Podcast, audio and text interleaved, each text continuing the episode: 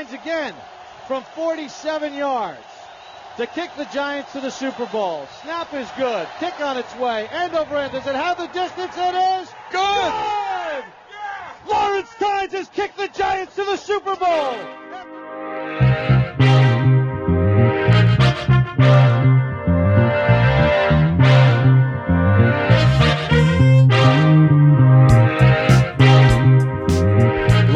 Welcome to the third episode of Giants on the Clock. I'm Ryan Whittles, your host, alongside me, Chris Alfonte and Eddie Lally. We're recording this the night of Thursday, May 14th, and some breaking news just came across, and DeAndre Baker has shown the world that he may be the most unintelligent person on the planet.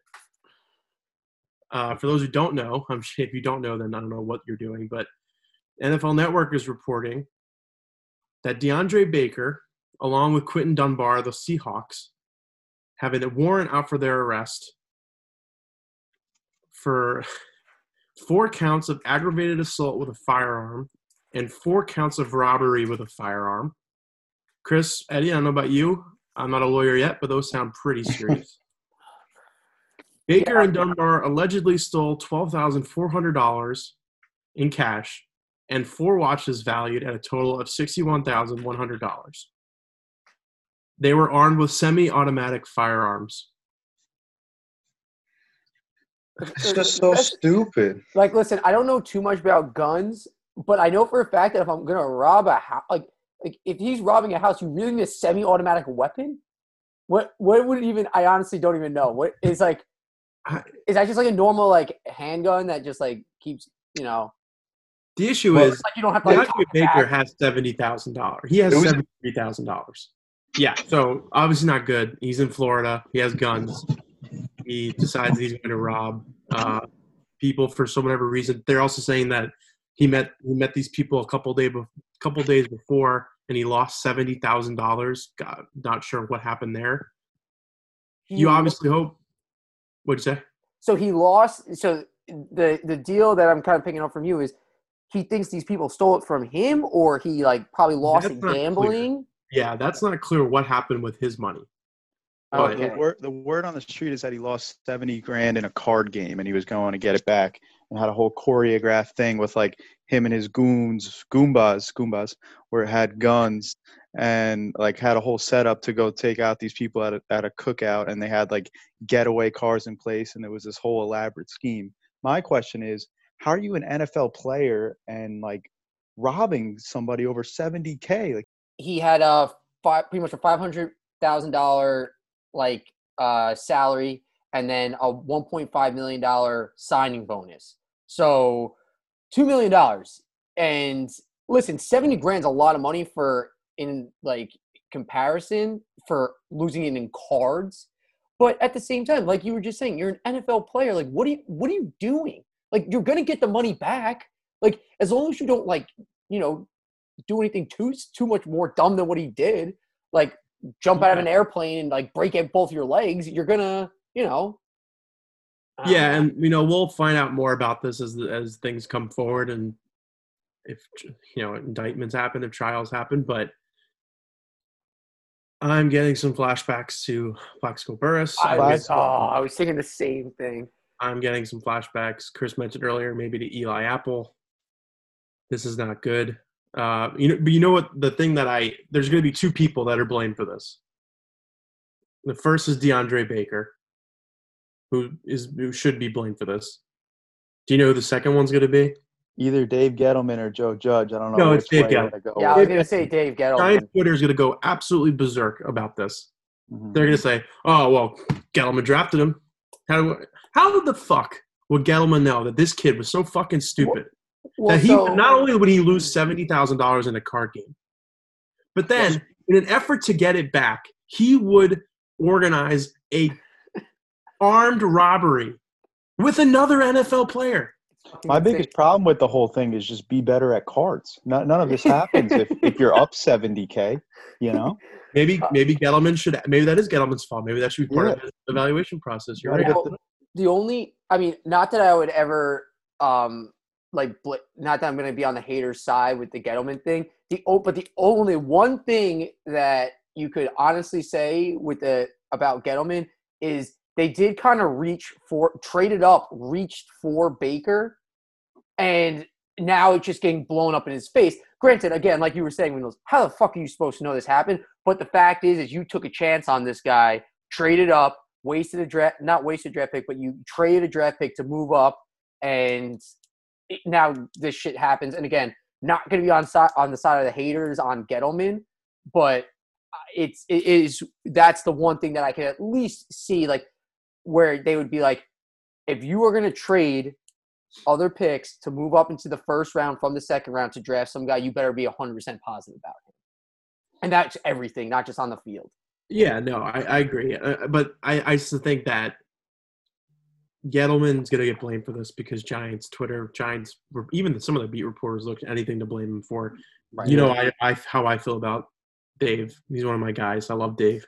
Love affair. But here's a really funny twist to this story. Earlier today, just this morning, Quinton Dunbar spoke to reporters and he said, quote, You just want to feel wanted at the end of the day. I just hope to repay them the way I carry myself as a person, talking about how the Seahawks uh, traded for him. Think about that. I want just hope to repay them with the way I carry myself as a person. Well, you sure did, Quinton. He, he, sure. I think he was gonna yeah said f that theory and was gonna try to repay them with 70k from this theft which is a definitely a different way to go about it so this is my this is also i mean this has nothing to do with baker now uh with what's his name uh for the, for the seahawks how did he get involved like I, am assuming he's baker's boy but like I looked Bro. it up. I mean, I don't, I don't know where, I don't, I don't know, because Dunbar is a lot, is a little older. He's like 27, mm. and Baker's like 23 or 22. Did they go to the same? Did they go to the same college? He was at Florida, and Baker. So, was, so they play in the SEC, and Baker's right. at Georgia. But. Yeah, Baker's Georgia. That I knew. I wasn't sure where. Oh yeah, Dunbar. Yeah, now now I remember. Who, at first, I I forgot who Dunbar was. Uh, now I know nobody likes like a, a knee jerk overreaction guy, but I I really want to be that guy right now because my first reaction was, I'm okay with it. Let's uh, DeAndre Baker kind of sucks. Let's get rid of him. Let's cut ties. Let's cut the dead weight while we can. I'm done with this guy. He's Eli Apple 2.0, and we just don't want to put up with that for another few years. So see you later, and then maybe we can do uh, some some Jets cuckage and steal Logan Ryan from him. I was thinking that too. Didn't officially sign him yet. He's like still yeah. out there. Uh, I wonder if their contracts have a morality clause or something like that where they can cut him for this kind of thing, but they may have to well, wait for he's, him to actually be convicted of something. I mean, so. if he gets convicted, he should be going to jail. I'm sure yeah, settle. Right? Is, I mean, you guys are the lawyers. You guys are the lawyers, but I'm talking about robbery. I don't think is something taken lightly. From a Giants financial point of view, obviously you want to cut Baker. You don't want to have any dead money, so you want to have all that cap money back. So I don't. Only thing is, I don't know if they can cut him now. Like they have to. They probably have to wait till he's convicted. Courts aren't open right now. That's not going to happen.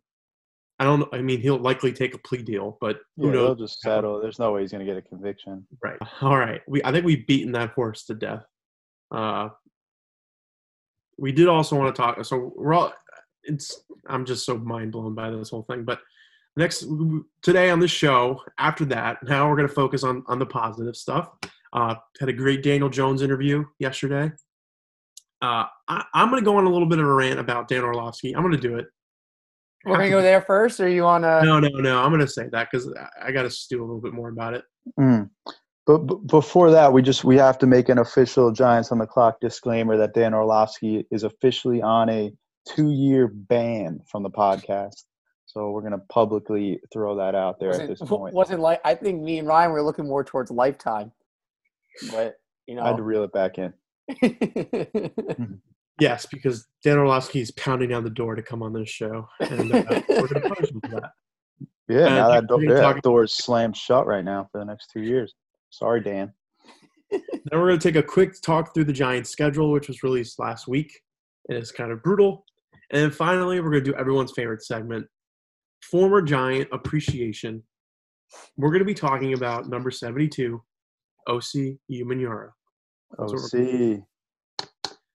All right. In yesterday's interview, uh, Daniel Jones said a couple of things that were pretty pretty cool. I hadn't heard him speak about before, but uh, first, Chris, I know you brought this up. Uh, he was kind of asked how he's getting acclimated to Jason Garrett's offense and what he's been doing to prepare for that and how what it looks like. Um, and it came up that he's been he spoke with Tony Romo about it. Didn't sound like he had a hugely in-depth conversation with him, but sounds like they're Tony Romo's offered himself as kind of a resource to talk him through that kind of stuff. But uh, your thoughts on that, guys? Yeah, I kind of love that uh, that on exactly how you put it, Ryan, in the sense that I like that he uh, is taking the initiative upon himself to go out there and reach out to Romo. And part of me also loves that uh, he said he didn't really get that deep into it with Romo because I don't want Tony Romo as my quarterback. I want Daniel Jones to not learn everything from Tony Romo and to kind of just take in the peripherals and the, the generalities of a Jason Garrett offense and then run with it on its own, which is, I hope, the direction he's going to go with it. But it's cool to see him going and taking it upon himself to do the extra legwork there and reach out to a Yeah. guy like Romo. Yeah, and I agree. And they also asked him too if he, you know, what he if he started diving into the Cowboys offenses once he realized that Garrett was the guy, and he said he did. So he said he's been watching a lot of Cowboys tape.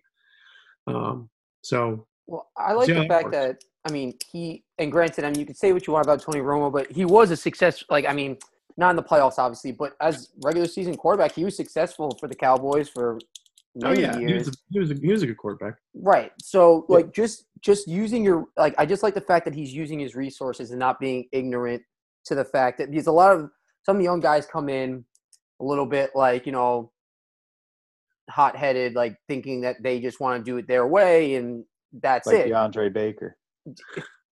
It gets completely different way than than anybody else. I was thinking more of like Ereck Flowers, but Mhm. like you know, you come in as a as a high first round pick and you think, you know what, I was a high first round pick, like I do what I do and that's it. But I mean, just the fact that Daniel Jones is reaching out to other quarterbacks, even from a standpoint of the Cowboys, who are like, you know, we fucking hate the Cowboys. So it's like it's one of those where it's nice to see that he's at least, and I think we already knew this at from the beginning, but he's smart enough to do what's going to be best for him and his team, not just for him. Yeah, and that, that kind of gets into the second takeaway I had from the interview. They asked him, you know, the, the classic Eli Manning question. You know, he kind of admitted it was a little awkward. You take it over for a legend. But then they asked him, you know, is this your team now? Uh, and he goes, uh, it's not my team. It's not coach's team. It's not Saquon's team. It's our team, whatever that means. I liked it. I thought it was a good answer. I feel like people probably expected him to say something like that. But um, I don't know. You see, like, uh, I don't know if you put I'm trying to think of another quarterback who might answer differently. Um, and I don't know, but Tom Brady. I, kinda think, yeah, I was thinking Brady. You know, but it just shows that he's not self-centered. So obviously, we knew that about him, but I like that a lot. Yeah, no, I think it uh it shows a similarity to Eli too, in the sense where he's uh he's gonna give the credit to his teammates and he's gonna probably take the blame when it comes his way. And I think it's a great way to get a locker room to kind of rally behind you, and it's a it's a great way to lead, especially as a New York Giants quarterback. I think Joe Judge watched Daniel Jones' interview, salivating at the mouth. And uh, the last thing I liked about the interview, uh, they asked Jones what he's been working on, what's been the most important thing for him to work on this offseason. He said ball security, and he said that it's a it's a pretty easy fix, which you like to hear. You don't want want your quarterback to be you know uh, complicated by anything. And he said that uh, he's been working with a quarterbacks coach who, who's teaching him how to be more mindful with the ball. Love So I that. love that. I mean, we love DJ's aggressiveness. So the fumbles, and it was his rookie year, so we give him a little pass on the fumbles. But uh, gotta love it, man. Gotta love DJ. That's great. You know what? I always said um, I, the fumble problem never bo- didn't bother me as much of an interception problem would have bothered me. And people would ask, Yeah. people would say, "Why? Why is it any different?" And I would say, "Because it's easier to cure a fumble problem than an interception problem." But I could never really explain it, and I still really can't. But I I still feel that way. Well, because one's about know that he's judgment, and one's about one's about judgment, and one's about a fundamental thing that you can fix. I If you mean, throw a lot of interceptions, like unless you're Brett Favre, you can't really survive in this league anymore if you're throwing interceptions. Look at Jameis Winston, first pick, he threw 30 picks last year. Um, you know, you can't he's back up in now. this league if you fumble either. Wait, what? Yeah, but um, as a rookie, I think as a rookie, I think I I think your premise is that it's more important for a rookie. It's you'd be more concerned if your rookie quarterback had an interception problem than he did a fumbling problem. That's yeah, I agree. I agree. Yeah, I agree with you. If it's a Mhm. 10 year guy and he's still fumbling the ball, that, that's an issue. And, you know, he's not throwing inter- interceptions. That's also an issue. But Mhm. his rookie year, I'm going to give Dave, I'm going to give Dave Jones a pass, Dave, Daniel Jones a pass, especially considering the fact that Carson Wentz fumbles just as much as he does, and Wentz is in a four year deal. He doesn't play, he doesn't play 16 games a year because he's hurt all the time and can't lead his team to prosperity. He can't do it. well, That's why they had to draft Jalen Hurts. That's why they do all these things because Carson Wentz is not adequate. Okay, before I get into Car- before I get into Carson Wentz, I just want to talk with the the uh, the Daniel Jones fumbling thing. A lot of times, also, when it comes to fumbles, the game for such a young quarterback, it's it's so fast that you don't really recognize around you how much quicker everybody is. So those DNs and stuff, even you even though you have better line, well, Giants don't have better linemen, but you hold on to the ball a half a second or even like 0.2 of a second, like more, you're getting hit, and that might be a fumble. The only one that I was like, oh, bro, like was the, I mean, the Jamal Adams one, like because he just got absolutely bullied. Like that was the one fumble where I was like, Mhm. wow, no, like I can't believe that just happened. But the other Yeah. ones, like you were saying, th- these are things that are going to be worked through. And even the interceptions for him, like last year, young quarterbacks are going to throw picks. Like that's just the way it is. Like you know, and if you don't, and the thing is, once later on he starts to speed everything up because you know the guys up front, your left tackle was a revolving door. You know, it's tough for a young guy. So I'm, I wasn't worried. I'm not like you were just saying. I'm not worried about the fumbles. He'll fix that. Yeah, and as we we've said a number of times, Jones's rookie year, in my opinion, was a large success. No one expected him to be good. No one expected him to go out there and throw 24 touchdowns. No one expected him to start in week three. People were talking about three years he'd be on the bench. But he's the Giants quarterback in New York. He's got media scrutiny. Everyone loves to pick on the Giants quarterback. Eli Manning was one was a was a great starting quarterback for 16 years, and people make him out to be like he you know fell into this and was you know lucky and aided by his defenses. Meanwhile, he's the only quarterback in the history of the NFL to win a Super Bowl with a, of a defense not in the top half of the league. So, give me a break. I didn't even realize. Uh, Daniel Jones only had like tw- he only had 12 picks last year. Yeah, he only had Yeah, 12. 24 Like touchdowns, 12, 12 12 games. I think it was 12 games, right? He started 12 games. Yep. Yep. Yeah. So and take away and two one of the i mean a, a lot of those were him just trying to make things happen so like he's trying to go downfield the giants were probably losing in those games given that they lost nine games in a row hmm you know Yeah. I, it's it is what it is but i think those are my top takeaways you fellas have anything else to talk about there before we move on I, I do want to actually just to uh, touch on your Carson Wentz comment um, now we're getting in it. about about the Carson Wentz fumbling because I saw my man Dan Orlovsky actually put Carson Wentz in his top five quarterbacks of the year. So I wanted to get your thoughts on that. but Ryan. did he that, that's so shocking Mhm. my issue with Dan Orlovsky is that he doesn't even try to hide the fact that he's biased. He parades his kids around wearing Carson Wentz jerseys. He's obviously an Eagles fan. He makes this list of top five quarterbacks. It was Mahomes, uh, Lamar Jackson, Tom Brady. Uh, who was the fourth one? Aaron Rodgers, right? It And was, it was Mahomes, Russell Wilson, Lamar Jackson, Russell Wilson, right? Drew And then, uh, Brees, and then Carson Wentz. Right. That that so he left off Brees. He left off no. Rodgers. Brees was in there. He left off Rodgers and Brady out of the. he didn't. He left off Brees. Oh. That was what. That's what Marcus Spears' biggest comment was. He left off Brees. He left off Brees. He left off Rodgers. He left off Deshaun Watson. He left off Dak, which I agree. Dak is not a top five quarterback. How can you sit there and say that Carson Wentz is a top five quarterback? Top 10, sure. Top five? That's when you know your bias is there because you're putting him ahead of people like Drew Brees. I don't trust Dan, I don't trust Dan Orlovsky's evaluation of quarterbacks. First of all, he wasn't a very good quarterback. He had one of the most disastrous plays in the history of the NFL. Daniel Jones has thrown more touchdowns than he has in one year when Orlovsky was a backup for like 12 years. And uh, also, another thing I want to say about Orlovsky, he was dead wrong about Jones. Dead wrong. And I'm going I'm to read you a quote. This is when the Giants picked Jones in it last April. This is what Orlovsky said. They asked him, quote, I'm absolutely shocked. Absolutely shocked. The last thing I'm going to do is just kind of a bash a kid, which is what you do when you're about to bash a kid. What you say. quote, but I did I, but I, but I did a Duke game this year, so I watched a ton of tape on Daniel Jones during the season. No, he didn't. I did his game after he broke his collarbone and came back against Virginia Tech. Congratulations, and he pl- he played good. But that's all I see out of Daniel Jones is him playing good. Okay, he, he's a he plays good. That's a good trade of a quarterback, I think. I never see anything. I never see anything on tape, either production or trait wise, that goes, "Wow, this guy has a chance of being great." There's nothing in his game that goes, "Wow, I can't coach that. That is a special talent." To take that with the sixth pick, what's going on? This guy never dominated in college football. Why would I expect him to dominate in the NFL? He was just okay. He was good in college football. End quote. Here's my thing. Carson Wentz was a single, was a double A player. Russell Wilson wasn't good in was a good player in college. Look it up. Russell Wilson and Daniel Jones had very similar stats in no, college. yeah, Russell Wilson wasn't great in college. Russell Wilson was a great college player. You want to know why I say that? Because I watched his NC State versus Rutgers bowl game his oh, freshman year at NC one, State. The one game made, that you watched of him. And then I made a bet with my brother, seventeen to one odds. Russell Wilson is going to win a Heisman throughout his career. And then when he went to Wisconsin his senior year, most fun bet of all time, by the way. I had to shout that out. but when he went to Wisconsin his senior year, he had Heisman caliber numbers. He just didn't get. Yeah, so uh, that's the thing, Chris. What's good that you mentioned that you watched one game from Russell Wilson. So you you obviously, according to Dan Orlovsky, can totally predict how he's going to play in the future. Yeah, um, and I did.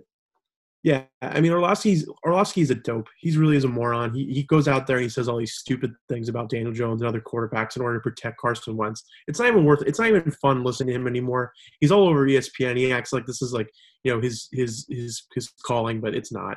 It, it's really something else. But that's my that's my my rant on Orlovsky. I think he's disingenuous. I think he's a liar. I think he's just trying to get people to get outraged like I am right now. So it worked. So good for him. Good for you, Dan. Can't wait for you to be wrong in the next quarterback. Can't wait to hear what you think about other quarterbacks. But that's what that's all I want to say. I think the uh, the Giants on the clock listeners are going to need to have your top five or top ten quarterbacks for the next episode, Ryan, so you can uh, put your money yeah. where your mouth is a little and, bit. spoiler: they, Carson Wentz isn't on it. Spoiler. Not above Drew Brees, that's for sure.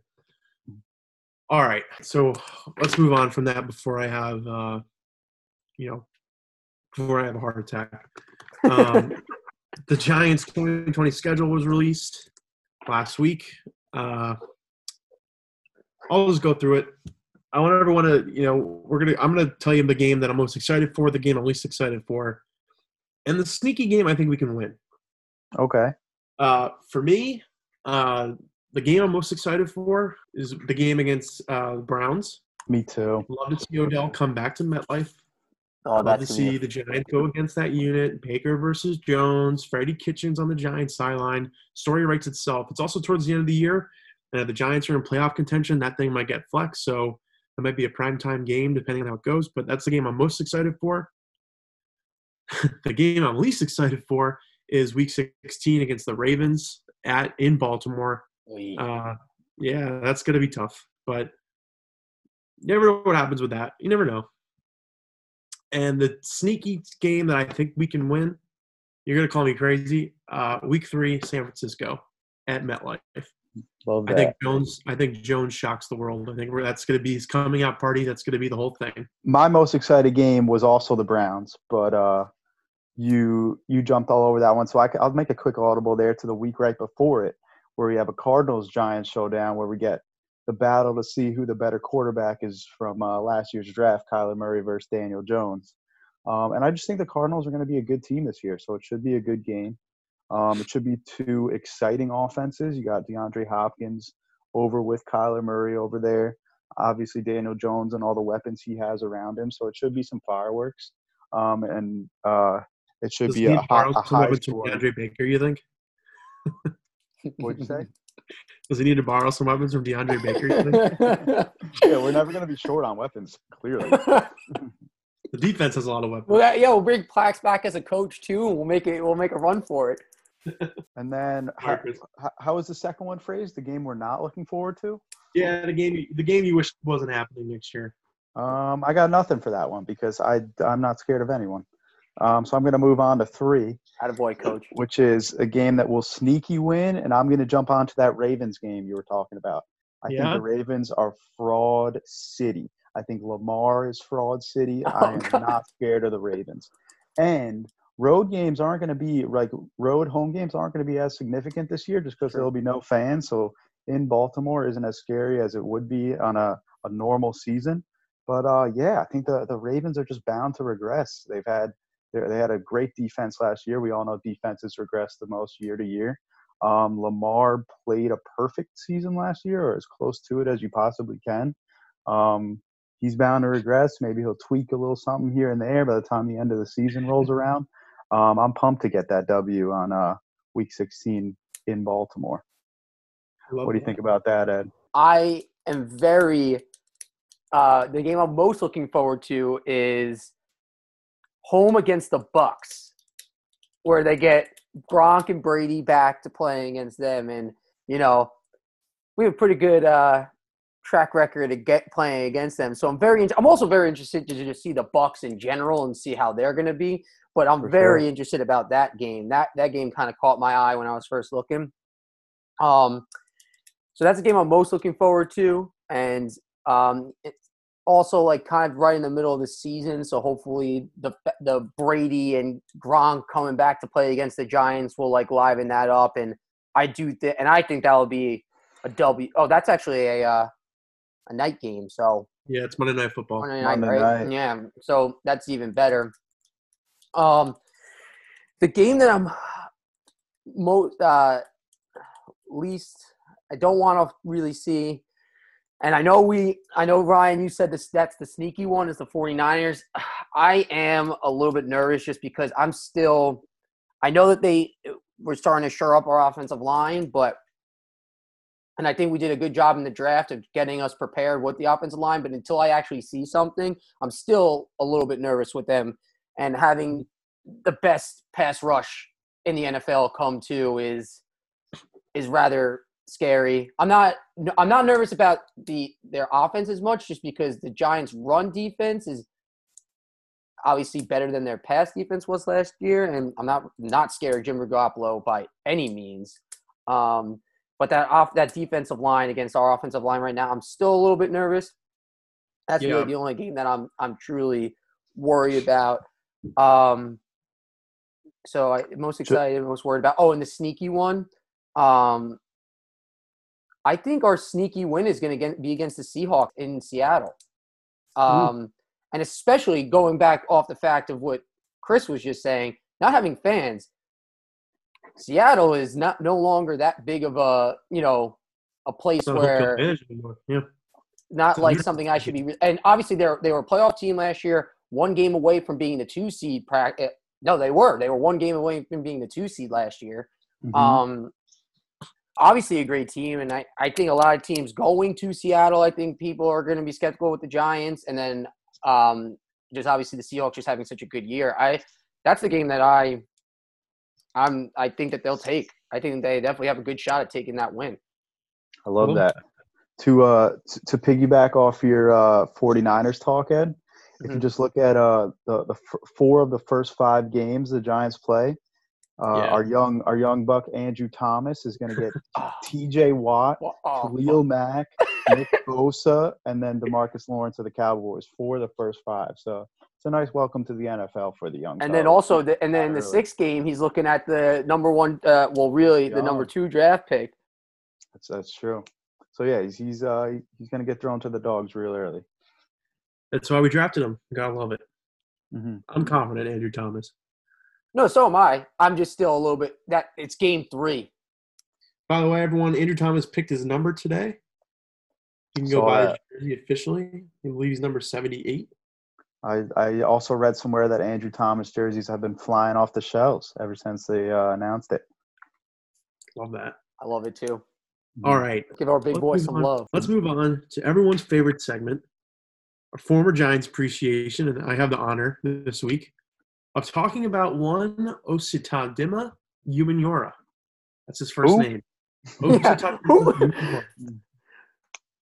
And just so you know, he is of Igbo descent. He is from uh, he is Nigerian. His first name means in in, in Igbo, the native language. From today on, things will be good. That's Wow, Osi- Osatama, Os, I can't even say it. Osata Dima means. that's great. That's a great that? tidbit. Osi was born in London in November in November 1981. He's a month older than Joe Judge. what a His stat. family his family moved from London to Nigeria when he was seven, uh, and then when he was 14, they moved to Alabama so he could pursue a better education. And probably because they were like, "Wow, this kid can fucking play football. Let's get him to the football capital of America." Hell yeah.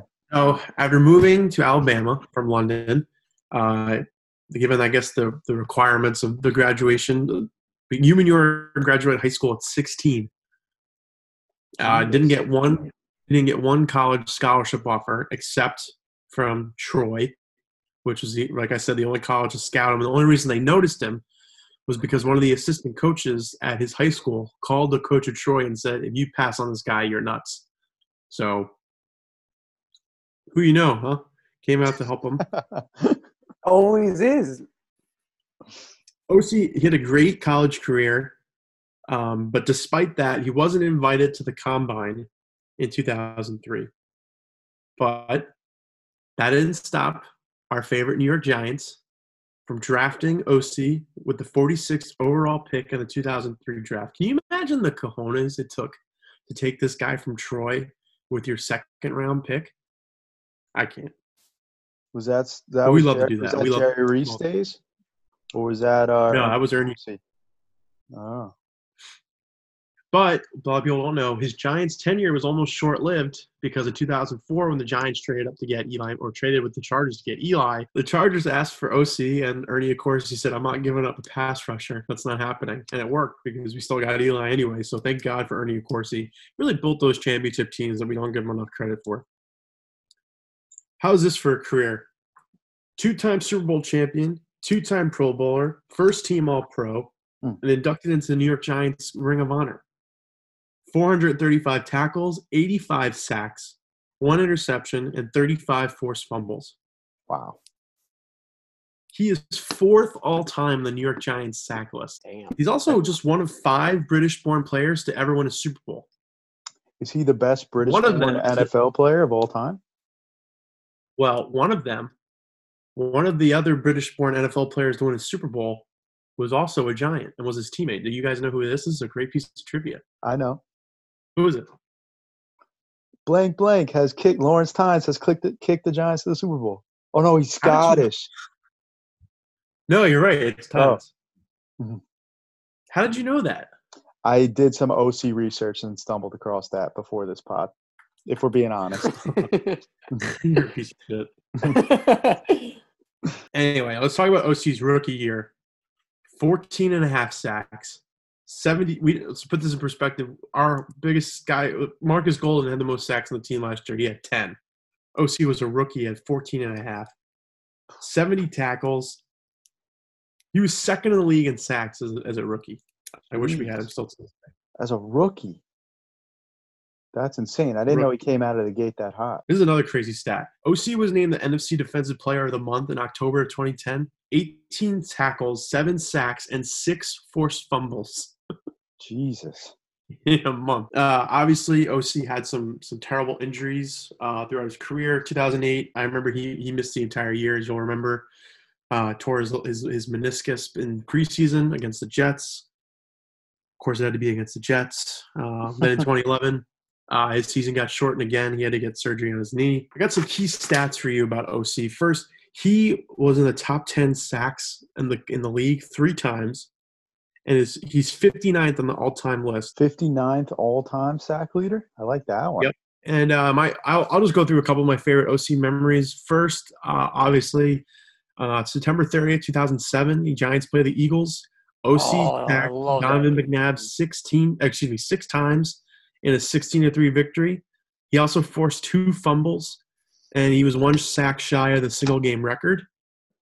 And then my other favorite game was uh, for him, and this is a little, this is a little unsung, but uh, a little unsung hero territory. But a lot of people don't remember Osi on the 2011 team. Um, he was, you know, he, he obviously was hurt that year, but he, he was still a contributor. Mhm. And then, uh, so in that game, in the NFC divisional round against Green Bay, Uh, Osi sacked Aaron Rodgers twice in the second half, and he forced a fumble on one of them. But yeah, a huge, huge statement win. So, got to give it up to Osi in that one. Um, also, Osi's just a class act. When he retired, you know, obviously he left the Giants and, and went to go play for the Falcons for a couple years. Uh, but when he, when he's finally ready to retire, he signed a one-day contract so he could retire a Giant. Because as we know from Eli, once a Giant, always a Giant. So only a Giant. Gotta love it.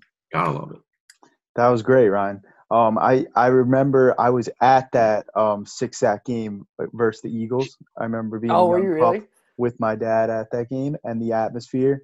Twelve sacks in that game in total, I think and uh, yeah. it was just electric. It was Donovan McNabb. It was kind of when the Eagles rained down on the NFC East, um, and we just eviscerated Donovan McNabb. Yeah, he was just like you had to scrape him off the field at the end. I mean, I just remember him with from the super, uh, the first Super Bowl, him with Strahan, when it was like, I mean, obviously not.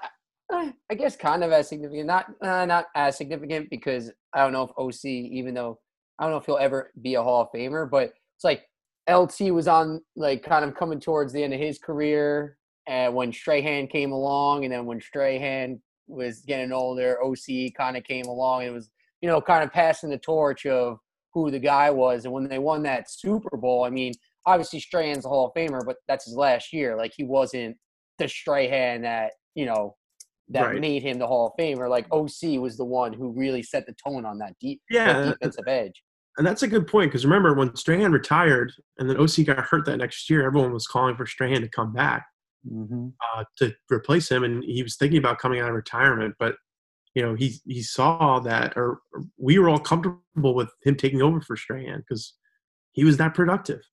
Um, another moment that I, I, forgot to mention in my notes, but I, will always remember was uh, Week 17, 2007, Patriots Giants. Uh, there's a there's a clip. Osi just sacked Brady, and he's coming back to the line of scrimmage. Brady's trying to you know get the play and, and get people situated, and he's just in a stare down with Osi, and Brady nods to him.